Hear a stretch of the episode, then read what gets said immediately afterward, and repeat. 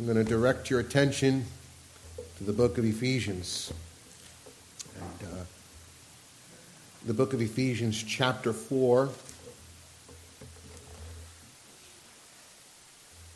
So I'm in between right now. I'm in between series.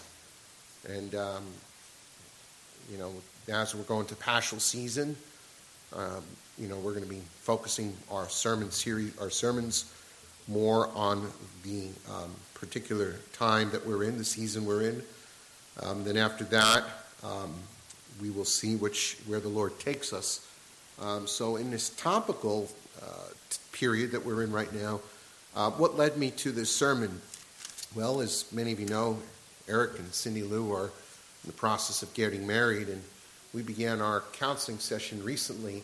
Um, in our counseling session, our first one was about communication my premarital counseling, I always begin with communication as I was um, reviewing with them. It just brought to mind the importance of communication, um, not only for married couples, but for all of us.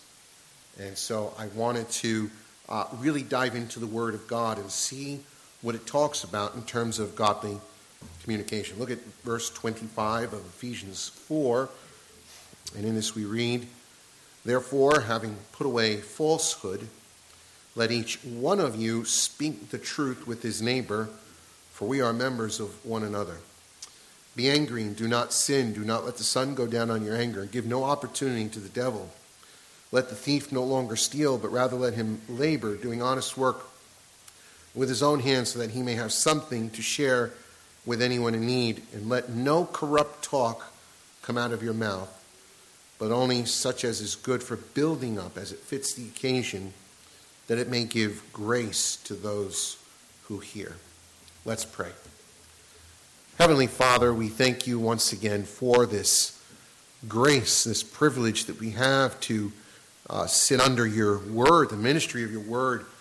Uh, your word is truth, and your word sanctifies, it cleanses, it renews. And oh Lord, we need to be cleansed.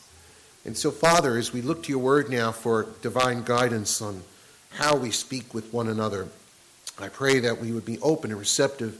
May our hearts be humbled. May our minds be uh, uh, aware and make connections to reason. And more importantly, Lord, if there's anyone here who's not converted, who's not born again, Father, we pray for conversions. We pray for the new birth. We pray, dear Lord, that, that all these principles that we learn are impossible apart from the Spirit of God. And so, Lord, we pray that not only we become better people, but we pray that we become saved people. And so, Father God, we ask that you would uh, uh, minister through us. Use me as a vessel of honor, Father God. Anoint my mind, my heart, and my lips to the praise of your glory. In Jesus' precious name, amen. There is an old saying, and you've heard it many times it is not what you say, but how you say it. Depending how you package your words, it can be very effective or it could be counterproductive. Sometimes, even if you have something really good to say, if said the wrong way, it's going to backfire. Perhaps there is nothing more important in this life that you can acquire such, than communication skills. Communication skills are something that very few people work hard to achieve but they are something that from a young age, I believe, and I see it now even in my daughter's middle school, that they're giving them communication classes, developing your language abilities, developing uh, how we present things and, and how we communicate and when we communicate are absolutely imperative and fundamental to our relationships. If you're a good communicator, you will have good relationships. If you're a bad communicator, you will have bad relationships. From your marriages to your friendships to work collaborations to church members. Our relationships depend on how we talk to one another and how we communicate to one another. And what it does also, it tells us who we are, how we communicate. It tells us who we are because Jesus told us in Matthew 12 34, from the abundance of the heart, the mouth speaks. The more someone speaks, you, the more you know who they are. You know, it's often said if you want to get the truth out of someone, take them for a few drinks, because as their lips, be, lips become loose, they just let it all out, and you find out who a person really is. Now, we're not talking about Christians, but clearly uh, our words uh, reveal something about who we are inside. If our words are poisonous and they're hurtful and damaging and destructive, it reveals something about a heart. It's a heart full of pride. It's, it's a heart that's poisoned. It's a, it's a heart that's destructive. It's a heart that's hurt. But when our words are gracious, it reveals a heart that is humbled and grateful and worshipful and Christ centered. And so, what that said, words can either build up and edify or they could tear down and destroy. The Bible tells us that in Proverbs 18:21 that death and life are in the power of the tongue, and those who love it will eat its fruits. So in the tongue, as James tells us, the tiniest of members has the power to set on fire a whole forest. Within the tongue is, is a world of poison. It, it, hell itself is set on fire by the tongue. Who can tame it, James says. But yet the tongue could be used for much good. It is through the ministry of the word that people are saved and brought to Christ. It is through the power of the word that people are encouraged and strengthened. It is through the power of the word that bonds are formed. So, how we wield this little member of our bodies can determine our course in life. As I observe the world, as I observe church, I observe people, as I look at myself, as I see families, I've come to the realization that most, if not all, of our relational problems come down simply to this a failure to communicate. And I see it play out in so many ways. Two things to observe. Number one, there are times to speak up, and there are times to shut up. And sometimes we don't know when to do what. There are times when it's imperative that we reserve ourselves, that we practice discretion. It's not always necessary to share our opinion. Oh, we live in a society where everyone's opinions count. Uh, whenever I turn on the news, it, it, you know, a news reporter's job is to report on a particular issue, and then they stand in the street and wait for passerbys and say, What's your opinion on the matter? And sometimes you just hear the dumbest things come out of people's mouths, and you almost wish they would never speak, period. But everyone feels their opinion counts, but that's simply not true. Not everybody's opinion does count. Sometimes it's better to quiet yourselves and consider the facts and think before you speak. Your opinion could be uneducated, it could be uninformed, and it could be harmful. On the flip side, there are times when we must speak up. There are times when we see things that must be addressed. There are problems in, in, in life, and we must deal with confrontations which we're not always comfortable with. How do we deal with people whose behaviors are toxic? How do we, what do we do when we see a fire burning? Do we yell, get out of the building, or do we stay quiet? There are times you must speak up. Sadly, Christians tend to speak up on the matters that don't count, and the ones that do, we stay quiet. And secondly, my observation the world of social media, podcasts, and new books being published almost daily, there is no shortage of platforms to communicate today. You want to jump into a toxic world, a mess of communication, get on social media. And our children today are inundated with this. You want to learn how not to communicate? Go on social media, because social media teaches you everything you should not do. The problem with social media is people feel the safety behind a keyboard or behind their iPhone, and they don't necessarily pause to think about how others will interpret or view or perceive them online, and, the, and that could be very different from who they are in person. What you would say online, you wouldn't say in a crowded room of people where you might have to face people face to face. And so we're less reserved, we're less discreet, and we certainly are more candid and say things that we may not think of the repercussions of. With so many opportunities to speak, we need to be more prudent than ever. As the Bible says, in the multitude of words, transgression is not lacking. And so, with that said, I want to approach this today, this passage, that gives us guidance about how we should communicate. And I think it, it gives us a very good uh, guide in how we communicate with one another as believers. If you're a married couple, this is really going to help you because as whether you're married or preparing for marriage or you're single and hope to be married one day and even if you're not married and you have sisters or brothers or, or children this is going to equip you on how to deal with one another more effectively.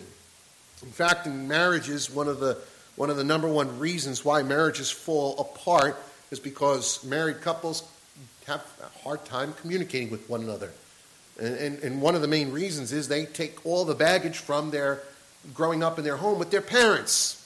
And so if you grew up in a home where uh, your mother and father were always shouting or whining or nagging or manipulating or threatening or name calling or criticizing, all of these forms of communication are toxic and they shape and mold us, and we bring that baggage into a new relationship.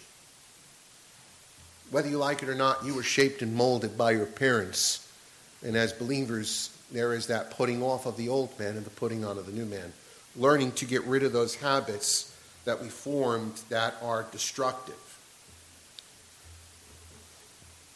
However, there is hope. If you have the Spirit of Christ in you and you're born anew, you can improve your communication skills. And as a result of improving your communication skills, you will strengthen not only your marriages, you will strengthen all of your relationships, and you will find yourself to have more fruitful and edifying relationships with others. The first point I want to point out is that honesty is the best policy, speaking the truth. that is the first uh, point of my sermon. It tells us, put away all falsehood and let each of you speak truth with his neighbor, for we're members of one another. If we're going to have good relationships with each other, the first policy, the best policy, is honesty. We have to be honest with one another. And so we have to realize in being honest with one another, it takes two to tango. Not only must we be honest and truthful with one another, but we must also create an environment where people can be truthful with us. So it goes both ways. Nothing can be more destructive to any relationship than dishonesty or deception. I could think of relationships that I've had with people over the years, really solid, good relationships, people that were part of this church at one time. And because of dishonesty and lies, I've lost all respect for those people. It's almost impossible to reconcile those kind of relationships because something's broken, something's lost. There's a sense of deception, there's a sense of, of, of what do you take me for a fool? And so relationships are broken. That's why the scripture says, put away falsehood, put away lying. Why? Because lying reflects Satan, it reflects the devil, it doesn't reflect God. What did Jesus tell us in John 8 44? The devil is the father of all lies. And when he speaks a lie, he speaks his native language. It goes right back to the garden. What did, what did the devil do? He cast doubt on the word of God and he lied. He deceived Eve. And therefore, Eve deceived Adam. And so deception is the, is the work of Satan and those who lie. That's why the Bible tells us about false prophets. They're not just false prophets, they're lying prophets. And they give lying signs and wonders because they're agents of Satan. And so, therefore, needless to say, truthfulness is the foundation of any good, solid relationship. And it must be encouraged, it must be fostered, it must be practiced, and it must be welcomed. So, what does that mean? Well, it first means that we need to be able to speak. All right, we must be able to speak the truth, right? Speak the truth in love. The first part of speaking the truth is speaking. It means you, you don't clam up, you don't hold things in. It means that when something needs to be said, you said it, but it also means that you don't blow up, right? Because there's going to be times where something that needs to be said, you might be angry, you might be upset, and you might blow up and explode. And therefore, whatever you intended to say is going to be rejected. And so it's, it's avoiding blowing up and it's avoiding clamming up, but speaking. That's what the Word of God tells us to do to speak the truth in love. It means that, that when we have relationships with other people, there are going to be things that bother us. There will be things that we need to say, but we're afraid of confrontation. We're afraid of conflict. And so we try to go around it or under it or over it, avoid it. But in the end of the day, you need to deal with it because otherwise you're being dishonest and you're breeding resentment within. The second thing we need to do in being honest, it means you speak, not only speak, but you must speak the truth. You must speak the truth. it, it is more than not lying, it is being open and being truthful, being transparent. It, it means addressing things that sometimes are unpleasant. When addressing a problem, we have to be careful of something to address the facts. To address the facts, right? One of the one of the problems when we uh, deal with a confrontation or conflict is we tend to attack the person, right? We need to address the facts and we need to be accurate about that and, and not exaggerate or inflate it because we're upset or angry, right? So, so you may say, you know, to someone, um, you never take out the garbage. Well, there's two, two words I was told never to use, never and always, because they're not true. They're infinite possibilities, right? But in anger, we exaggerate. You never do this, or you always do that. That's simply not true, but it's the way we feel in the moment. So we have to be careful we don't exaggerate the reality in confronting someone. Secondly, we have to be careful of inconsistency. Uh, what are we communicating? Does, does it not match what reality is? Our perception of what is going on may be very different what reality is. And thirdly, we must be careful of disguised communication. What do I mean by disguised communication?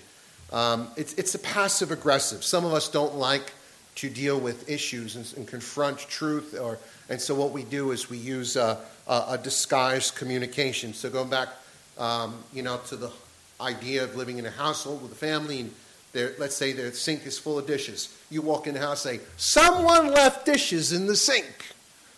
Well, we know who that person is, but when you say it's something, it's disguised communication, it's passive aggressiveness, and ultimately doesn't speak directly to the matter. All right, so being honest means we speak, it means it's truthful, and it means it's done in love. All right, it means it's done in love. Uh, go back to Ephesians chapter 4 and verse 15. What does it tell us?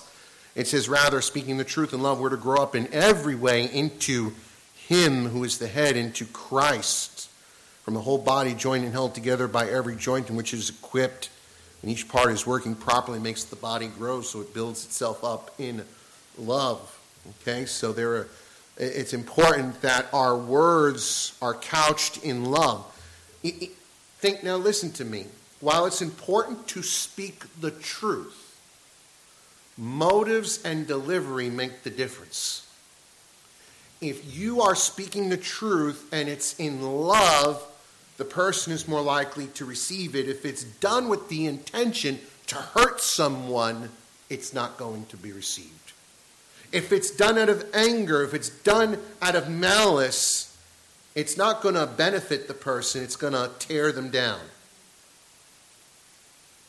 Sometimes the truth hurts, and sometimes we need to hear the truth but you could also shred someone with the truth. It must be done in love. And so, what we need to engage in is loving confrontations. You know what a loving confrontation is? It means that, that we seek the good of the person who we are confronting them with the truth. We're not intending to hurt that person or destroy them, but to build them up. That's a big difference. And I believe that most of of, of conflicts can be solved if we pray before we get into a confrontation and ask ourselves is this necessary? Is it true? And is it helpful? And am I doing it in love, examining our hearts and our motives? If you confront someone and they think you're out to get them, there is nothing that's going to be accomplished.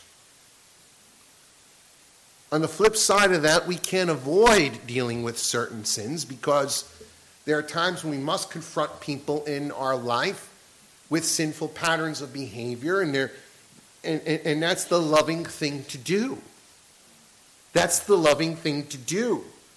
If you see someone in a path of life that's destructive to themselves and everyone around them, you have to say something. Proverbs 27 5 through 6 says, Better is open rebuke than hidden love. Faithful are the wounds of a friend, profuse are the kisses of an enemy.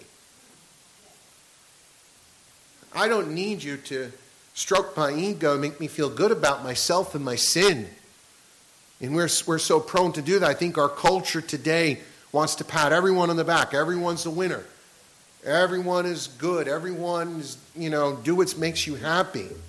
I think I was reading about this recently about a, a, uh, a, family who's, who's uh, oh, yeah, it was about a woman who, who won an award for adult uh, entertainment uh, right? So this woman is, is, a, is a porn star, put it simply said, and they were interviewing her mother, or, or and it was, oh, I support my daughter. Uh, she's such a good person. And what, what kind of nonsense is that? What kind of human being, what kind of mother would support their daughter being a porn star? It's wrong and it's harmful to her and everyone else around them. And we're so afraid to confront people with what's wrong that we support whatever they want to do. We think that's loving. That's not loving. Loving is to warn people of what is harmful and destructive to themselves and others. So, before engaging in loving confrontations, what are some things we should examine about ourselves? Number one, take the log out of your own eye. Take the log out of your own eye. So, Matthew 7 3 through 5 says this Why do you pick the speck that's in your brother's eye, but do not take the log out of your own eye? Or how can you say to your brother, Let me take the speck out of your eye when there is a log in your own eye? You hypocrite. First, take the log out of your eye, and then you'll see clearly to take the speck out of your brother's eye. The Lord is not telling us that we shouldn't pick specks, right? But what he's saying here is you got people in life who are nitpickers, right? They pick nits, they pick specks, but they don't realize the big problems in their own life. Right? It's very easy to see the flaws and the peccadillo sins in others. But what about the areas in our own life? And what he's really talking about is pride, because the log there represents a blinding factor, and that's pride, it's arrogance. And see, in our, in our own arrogance and sinful pride, it's easy to, to blow up and to, um, um, um, and to attenuate the sins of others. Well, look at how bad these people are. Well, look at how bad what you're doing is. But we fail to see our own failures. So we need to examine ourselves first. Uh, well, we may see the tremendous offense of others and our own sins small. We need to see our own sins first, repent of them. That's what removing the log is. Removing the log is repenting of our own sin before we could do the delicate surgery of picking a speck out of someone's eye. I've gotten a speck in my eye and it hurts. It's a very delicate procedure to remove and eye washing. You need to be clear vision to do so. Check the motive. Number two, check the motive. Is what you're going to say, is it going to be helpful? Is it, is it necessary? Is it truthful? Is it going to hurt? If it's going to hurt, do you seek the person's well being? Prayer has a way of shining our, a light on our motives. What is our motive here? Is our intention to hurt the person or help them? Number three, check your attitude. If you're angry, it's best to calm down first. Anything done in anger is not going to result in good. The anger of man does not accomplish the righteousness of God. It is very rare that we are acting in righteous indignation. I've heard people justify their confrontations and very explosive confrontations by excusing it as righteous indignation. Oh, no, no, no. Righteous indignation is when we're concerned about the honor and glory of God. Most of our anger is selfish indignation. It's when our own honor and dignity is at stake and we respond in outbursts of wrath. And so, therefore, we need to check our attitude. If we just bulldoze our way through and explode, the results will never be good. Fourthly, is it the right time and place? Timing is key. You do not have a loving confrontation with someone at 11 o'clock at night when everybody needs to go to sleep and get up at 5 in the morning. There is a time and there is a place when we deal with loving confrontation. You know, if someone is sick and they're battling the flu and they're in bed with 103 fever, it's not the time or the place to have a loving confrontation. You know, it's, it's, it's, it's knowing the time and the place. Is, is the person you're dealing with, are they tired? Are they hungry? Or in the middle of something? Use wisdom. And fifthly, be ready to take it if you're going to give it. 99% of the times when you have a loving confrontation and say something to someone that they don't want to hear and they're not going to be happy with, they are going to boomerang right back to you and say, Well, what about you? And if they've had anything they've been holding up or holding on to that they've been saving for the right time to share, you're going to get it. So be prepared to not only dish it, but to take it. All right? So finally, when dealing with confront, loving confrontation, was always be wise enough, and this is imperative, to know when to walk away. To know when to walk away. If the situation's escalating and it's getting hostile and toxic, um, it's time to terminate the conversation. Not avoid it, but table it for another time. The worst thing we could do is see if you just bury something and think it's it'll always come back to haunt you. It's gonna you're gonna have to deal with it lovingly sooner or later. It's gonna be uncomfortable. But walk away when it escalates. Because when people are in the flesh and they're angry and hostile, nothing will be accomplished. I keep saying that. All right, second point of my sermon is keep current, keep current. Keep current. In other words, we have to deal with these things as they come up conflict is going to happen in our lives. And when conflict happens, we need to deal with it when it occurs and not let it go so that bitterness may and resentment may build up in us. In verse 26, it says, Be angry and do not sin. Do not let the sun go down on your anger and give no opportunity to the devil. It's interesting because the imperative command is there, be angry, which is kind of ironic. And so there are times where where it's okay to be angry, as I said, in righteous indignation. But ultimately, we should, and we're going to have anger, selfish indignation in relationships. We should never go to bed taking that anger with us. The worst thing you could do with conflict is let it go unresolved. Unresolved anger creates animosity, and animosity becomes the seed to conflict and war, and eventually all out hostility. So we need to think about how we deal with it. The first thing God expects us to do is resolve our problems that day. Don't let the sun go down on your anger. Uh, don't put it off for another day. If you have the ability to repent, if you have the ability to ask for forgiveness, if you have the ability to bring reconciliation, do it that day. This requires two things it requires humility and forgiveness. It requires humility on your part to humble yourself if you are the wrong one, and even if you're not the wrong one, to make reconciliation, to humble yourself, um, and, and, and not go to bed with that anger, and also to be forgiving. Because if you don't, you're giving Satan a foothold in your life. You're opening the door for the devil to control you. The more hostility and anger and bruise in you, it's going to, Satan will use that to make you sin and do something destructive and hurt people around you, and he will sit there and laugh and get all the glory. There's nothing more than Satan enjoys than when God's image bearers, those made in his image, fight and bite and devour one another. Satan loves that. Satan loves tearing families apart and marriages apart and mothers and fathers and kids apart. It's the throne of Satan to bring conflict and hostility and destruction. Furthermore, any future communication will be distorted by the unresolved conflict.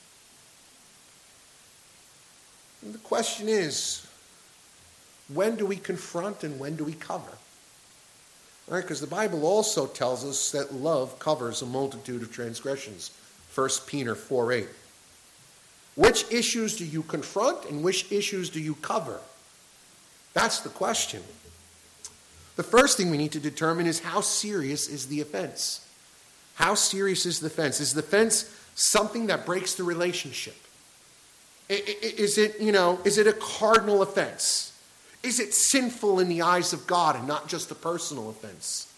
Uh, depending on the nature of the sin, will determine whether we cover or confront. If someone you find out, let's say you have a married couple and you find out that your husband is gambling all the money away at the casino, well, that's a, that's a serious confrontation. You cannot cover that up. A husband finds out his wife is unfaithful and she's having an adulterous affair. That's not something you cover up. If someone has offended you by the way they acted, or they made a mistake, or they made an error, it's probably the time to cover up. Annoyances and irritations are not the time for confrontations. It also is the frequency of the occurrence. In other words, is this an ongoing offense, or did it just happen once or twice? An infrequent mistake uh, we cover over. But if there's consistent patterns of offenses, it's time to confront. If someone is continually being rude to you, if someone is continually being obnoxious to you, if someone's continually abusing you, you have to deal with that person. You know, slight offense here and there. Yeah, we're all going to be rude and offensive to one degree or another. But if it's continual, if this is a pattern, and it's a relationship in your life that is just ongoing, sooner or later you have to draw the line. Talk about boundaries, right? Oftentimes in abusive relationships, and it could be any relationship, it's when we allow that person to continue to treat us in a bad way without drawing the lines and we're saying no more. And thirdly, is the offense harmful? Is the offense something that brings harm to you or the person? If you know someone who's in a dangerous behavior, not only do you have the right to confront them, you have a, sometimes a legal obligation to confront them. If you happen to know, and I've seen this before, and I've mentioned this before, if you have, and I, in fact, several years ago I spoke on this topic, and, and, and a woman came up to me and says, I know someone in my family who's potentially sexually abusing a member of my family. What should I do? Those are the times when you must not cover up. Sadly, 90% of sexual abuse happens with a close friend or family member. And that person never comes to justice because the family or friends cover it up. If you know of something like that, you do not cover it up. You go to the legal authorities and you hold that person accountable. If you find out that someone in the church, whether it's an officer a pastor is pilfering the funds of the church and they're stealing. I saw this years ago of a pastor in Illinois who was pilfering the funds, spending thousands on gambling of the church's money. You don't cover it, you go to the authorities. It's a crime. Not only must you confront it, you must expose it and you must deal with it. there's certain things, if they're harmful, you cannot literally just cover it up. But remember this in whatever, whatever we're dealing with, our main goal is peace and unity. Mm, mm, the devil's goal is to divide and create enmity, to sow dis- seeds of discord in our church and our homes. We must not give him that foothold. Thirdly, thirdly, my sermon today is using our speech for building up and not tearing down. Look at verse 29. It says, Let no corrupting talk come out of your mouth, but only such as is good for building up as fits the occasion, that it may give grace to those who hear. The word corrupting there has the uh, is the word defiling, to, to defile, to make unclean, to, to make dirty. Corrupting talk is dirty talk, it's toxic talk, it's toxic communication. The word corrupt literally means words that cut and destroy. In other words, this is the kind of communication that is intended to hurt and intended to hurt and destroy a person, to cut them and shred them. Examples of corrupting talk are name calling, calling people names, you moron, you idiot, How can you be so stupid? Demeaning, condescending talk. Always or never. Slob, jerk, fool. You should never use these words to describe anyone. When we use such words to describe our loved ones, our spouses, our children, or church members, it's really destructive. Could also be sarcasm. How could you be so dumb? Why would you do such a thing? Well, the answer is because you're an idiot. That's the sarcasm. That's the passive aggressiveness. In fact, Christ takes it very seriously how we talk to one another. Matthew 5:22 says, "I say to you, everyone who's angry with his brother will be liable to judgment, but whoever insults or reviles his brother will be liable to the council. Whoever says you fool will be liable to the hell of fire." The Lord's saying that when we when we demean someone by name calling and diminishing them, what we're doing is we're bringing the condemnation of hell upon us. The Lord sees it as, as, as destructive as murder, because we're murdering that person inwardly. We're murdering that person with our heart. We're killing them softly. There's other forms of toxic communication.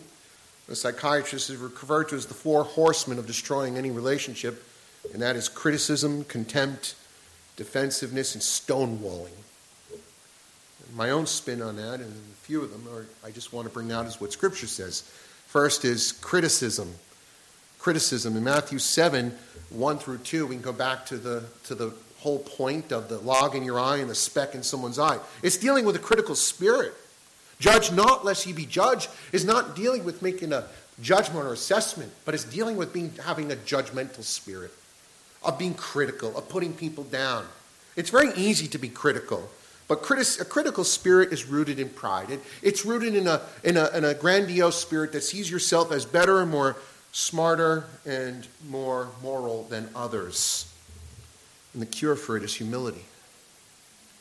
The cure for it is humility, is when we see ourselves who we are in the eyes of God and that we're sinners and that we are failures in every way, shape, and form, it's very hard to be critical towards others. When we see our own moral insufficiency before the eyes of God and realize that apart from God's grace to us in justification through the gospel, through the cross, that you are utterly worthless in God's sight, that you have offended God so many times in so many ways. If anyone should be criticized, it should be you for how you've sinned against God. God should send you to hell for your sins.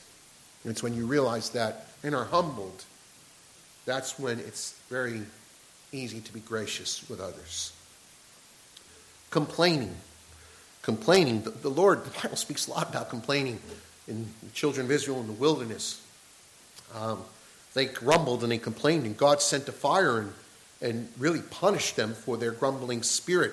Philippians 2:14 says, "Do all things without grumbling or disputing, that you may blameless, innocent children of God without blemish in the midst of a crooked generation. We live in a society of complainers, the most prosperous country in the world, and we do nothing but complain. And when we have nothing left to complain about, we complain about the weather. I, I, you laugh, but it's true. Who sends the weather? Who sends the rain? Who sends the heat? Who sends the cold? Who sends the snow? God. We're really complaining against God. All complaints are ultimately uttered against God. What we're saying is, God, if you were doing a better job, then none of these things would be happening. Constantly complaining, whether we're complaining about others or complaining about our life or complaining about the kids or complaining about uh, our church members or complaining about our job or complaining about whatever. It shows a heart that's not content in what God has done for you. We need to count our blessings and look at how good the Lord has been to us. Finally, blaming. Blaming. This is classic. Goes back to the garden when God confronted Adam with sin and said, ah, It's the woman you gave me. If it wasn't for you, God, give me the woman, and I, my, it's your fault and the woman's fault. And so it goes back to our sinful human nature to blame others, to shift responsibility away from ourselves and blame others for our sins. We need to take responsibility for how we act.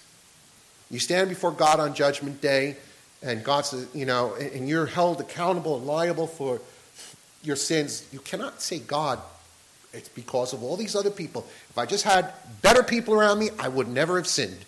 It's their fault. This is hard to, to grasp, right, when we're hearing all this, because as I'm speaking, I'm speaking to the hearts of everyone here, including myself. We, we need, this is, this goes back to the heart of who we are as Christians, and how we deal with one another. Our relationships will improve the more we are honest with ourselves. See, you can't be honest with others until you're first honest with yourself and stop lying to yourself.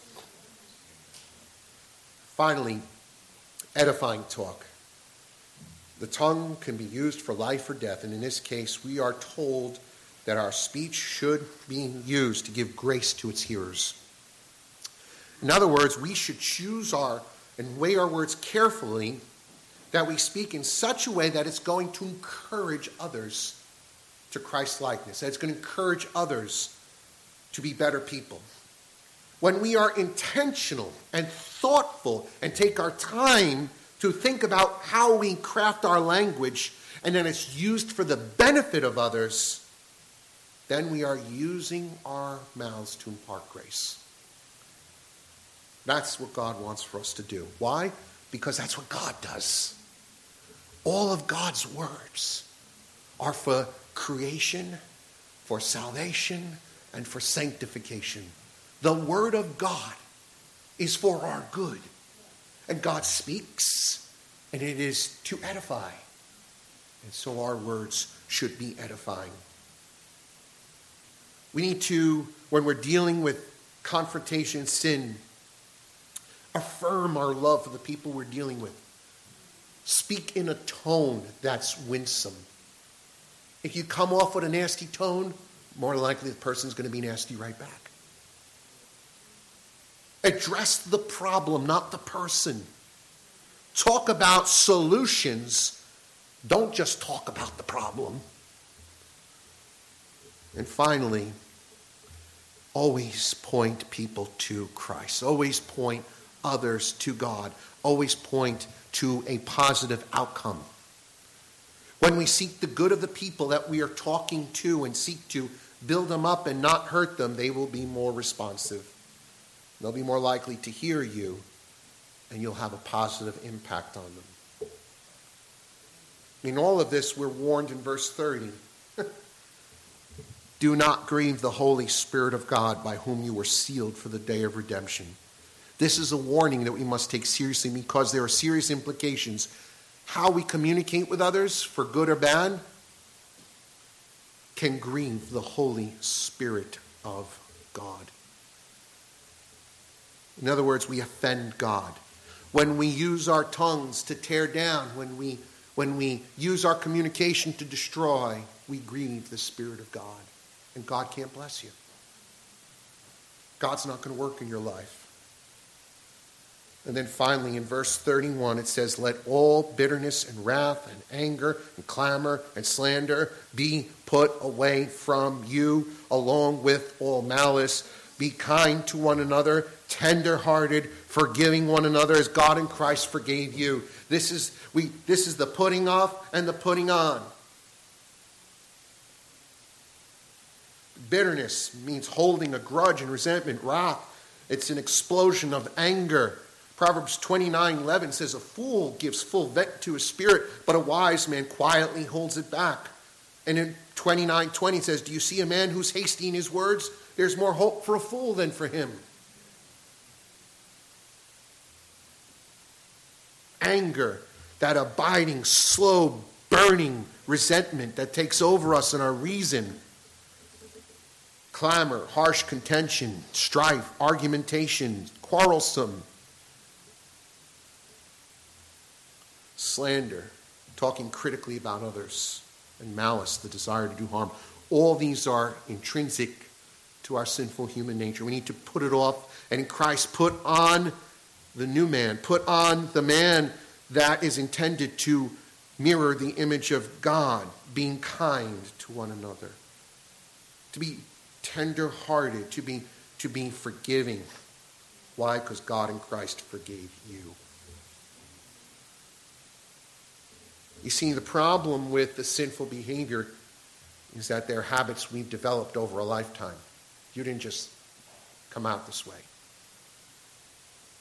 And so it takes time and discipline to be nurtured in the Word of God and to practice these new habits. We must act. It means being proactive and being intentional about putting on the Lord Jesus Christ. It doesn't just miraculously happen. You must make a willful and deliberate decision to obey God, to put on the new man, to, to put on Christ, and to live in a way that reflects godliness.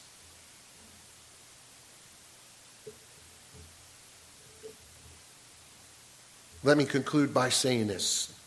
This message is about skills that need to be developed. Pardon me, my nose is. Uh, it takes time to develop these skills. It took a lifetime to develop skills that were ungodly. It takes uh, two lifetimes to develop the skills that are godly. But we can do it because all that we need to live a godly life in Christ Jesus has been imparted to us through the Holy Spirit. There's no excuse. You want to see your relationships thrive, your marriages, your relationship with your parents, your children, your brothers, your sisters, your church members? Learn how to communicate better. Speak the truth in love to one another. And I guarantee you, you will have more fruitful, more edifying relations in your life. Let's pray. Father God in heaven, I know as I look to the congregation, I look within myself, and I realize we are all works in progress. Your word dissected us today. You shred us, O oh Lord. You shred us with your word. But you tell us in your word that you wound us so that you could heal us. And so we look to you to impart healing, sanctification, growth. I pray that we would be more restrained with our tongues. I pray that we would tame our tongues through the power of your Spirit. And we would learn how to communicate in a way that builds and edifies one another so that we may be children of God. Forgive us, Lord. Forgive us for the ways we misused our tongues. Forgive us for hurting others for hurting those closest to us and help us to be better. Lord, we thank you for your mercy because if you weren't so forgiving to us, oh Lord, we would be brutal. We would be, we would be done. We would be finished. And help us, Lord, to be just as gracious and forgiving to those who have offended us. Lord, we ask that you would please help us and instruct us in these ways. In Christ's name, amen.